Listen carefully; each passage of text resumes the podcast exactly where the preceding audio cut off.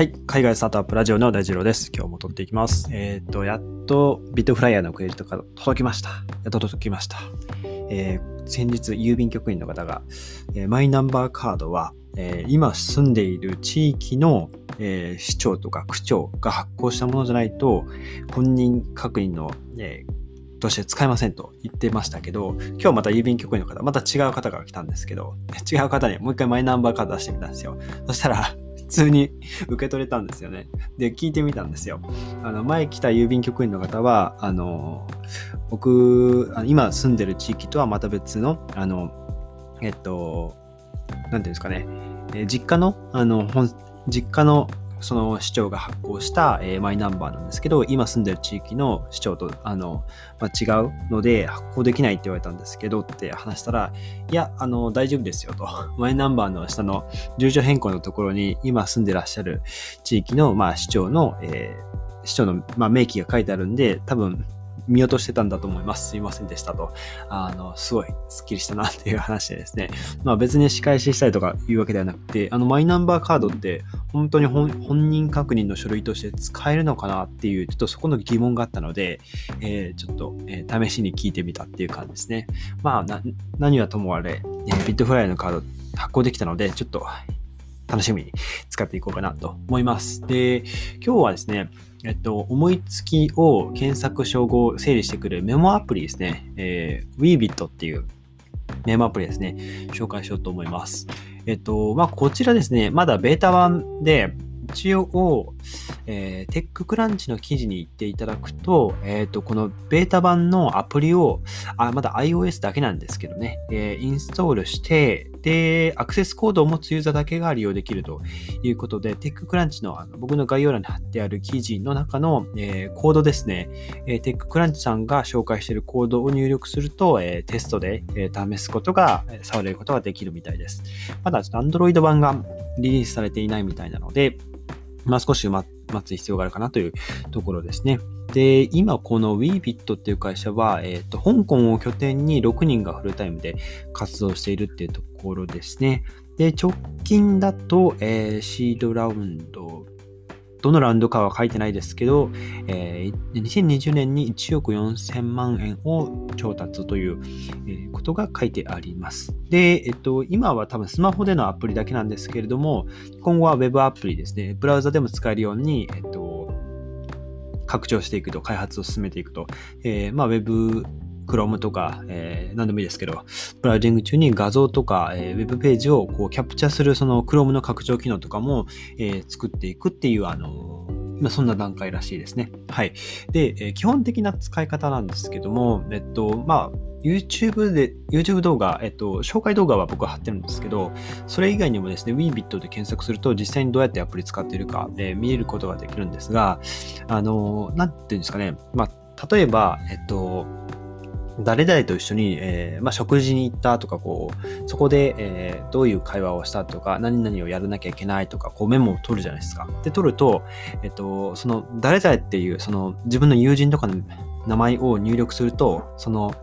そのメモを送信した後に、後で見返すときに、あの、ウェブリンクになってるんですね。その友人の名前が。で、タップすると自分の連絡先と紐づいて、えーまあ、誰々さんっていうのが見れることができると。あとは、まあ、その場所とか、あとは、そうですね。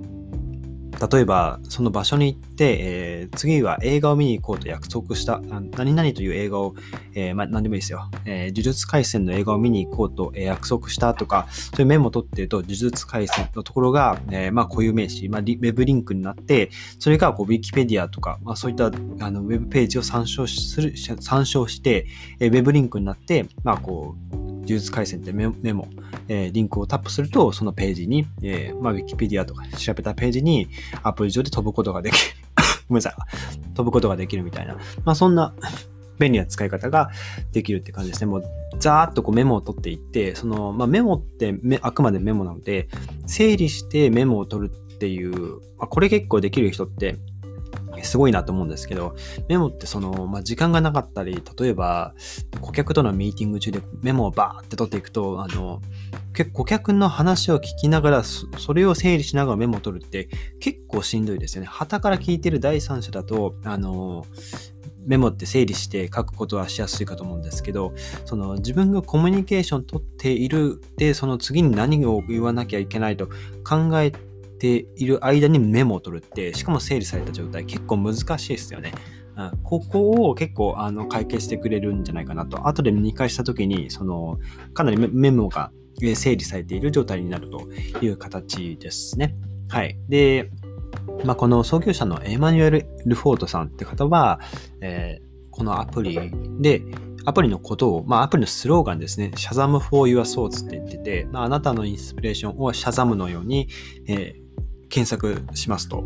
いうことで、シャザムってあの使ったことある方多いと思うんですけど、こちらもスマホのアプリで結構昔からあると思うんですけど、あの、音楽の、えあミュージック、ミュージックっていうか、あの曲名を検索するアプリですね。えー、まあ、お店に入ってこの曲おしゃれだなってこう気になるなっ、曲名誰だろう、えー、アーティスト名誰だろうって時に、スマホでそのシャザムアプリ起動して、まあ、音声を聞かせると、えーもう5秒以内ぐらいでこうパッてこの曲ですってこう教えてくれるシャザムってアプリがあるんですけど、もし知らない方いたら、え使ってみるといいかな、いいかなと思います。はい。まあそういう感じの、そのシャザムっていうアプリ、えー、なんていうんですかね、シャザムイットみたいな形で、Google イットみたいな形で、そのシャザムっていうアプリ自体が動詞になっている、えー、感じですかね。はい。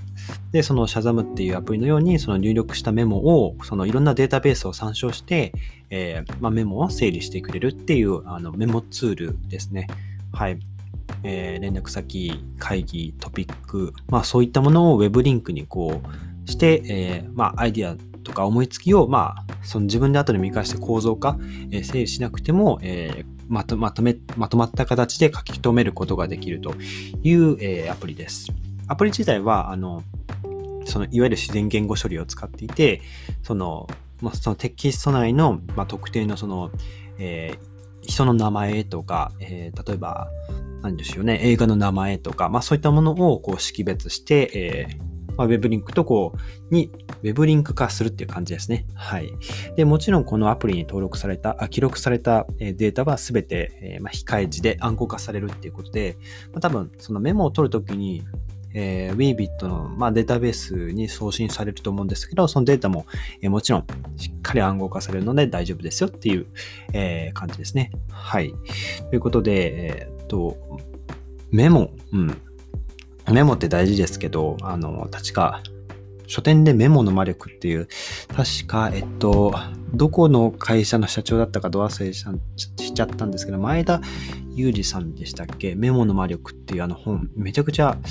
ベストセラーで売れたメモの魔力。売れたっていう、あの、えー、前田裕二さん。あ、出てこないわ。ありますけど、うん。まあ、その、整理して書くっていうところを自分でその鍛えるのも大事ですけど、まあ、ここを、まあ、アプリの方でこうもサポートしてくれるよってところであれば、もうそのアプリにもう丸投げしてやってもいいんじゃないかなと思います。はい。なんかこういう便利なアプリ、えー、ぜひ使ってみたいなという、えー、興味でした。で、最後に、えっ、ー、と、こちらはもう全然この WeBit の話関係ないんですけども、えっと、Apple、えー、iPhone の、えっ、と、Face ID あるんじゃないですか。あれついにマスクした状態でもロック解除できるらしいですね。えっと、確か、えっと、iOS15.4 にアップデートすると、マスクしたまま Face ID でロックを解除できる、まあ、機能を搭載するっていうことで、かなりこれ待ちわびた感じですよね。あれ、確か、まあ、普通にマスクしてると、あの、パスコード入力してくださいってなって、あの、なんていうんですかね、Face ID をするために、解除するためにマスクを一瞬去ってこう、取って、またマスクし直すとか、まあ、普通にパスコードを入力するかのどちらかどちらかだったと思うんですけど、えついにマスクした状態でもできると。ただですね、あの、これ、まあ、目の周りだけで正しいユーザーかを判断するらしくって、まあ、その、要は精度が悪くなるわけですよね。目の情報だけだと本当は鼻とか口とか輪郭とかも、えー、データ照合しなきゃいけないんですけど目だけだとやっぱり精度が低くなるんで、えー、安全性がま低下するっていうことが、えー、ま前提となってくるので一応オプトイン方式そのまあ、目だけで、その、了承、あ目だけで Face ID を、えー、起動させますと、あの、それで、まあ、なんていうんですかね、あの、まあ、同意を取るって感じですかね。あの、まあ、目だけでその認証させて、例えば目だけなんで、他の人でもこう認証、親、親、親、親兄弟とかだったら、あの、認証取るかもしれないじゃないですか。うん、そういった時に、あの、まあ、あなた同意しましたからねっていう、その同意を取るための、あの、まあ、オプトインっていうのがあるんですけど、はい。いわゆるそのメルマガと登録するときに、メルマガ送っていいですかはいってチェックを入れる。あれがオプトインですよね。はい。あの、オプトインを取あの入力、えー、送信したんであれば、あの普通にこのマスクした状態でのフェイス ID 解除は使えるみたいです。はい。ということで、確かもうアップデートできると思うので、僕もこの後早速やってみようかなと思います。ということで、えー、今日は、えー、Weebit っていうあのいわゆるメモアプリですね。検索、称号、整理してくれる、えメモアプリ、え紹介してみました。今日のエピソード役に立ったらいいなと思ったらぜひフォローをよろしくお願いします。それでは皆さん素敵な一日をお過ごしください。また明日お会いしましょう。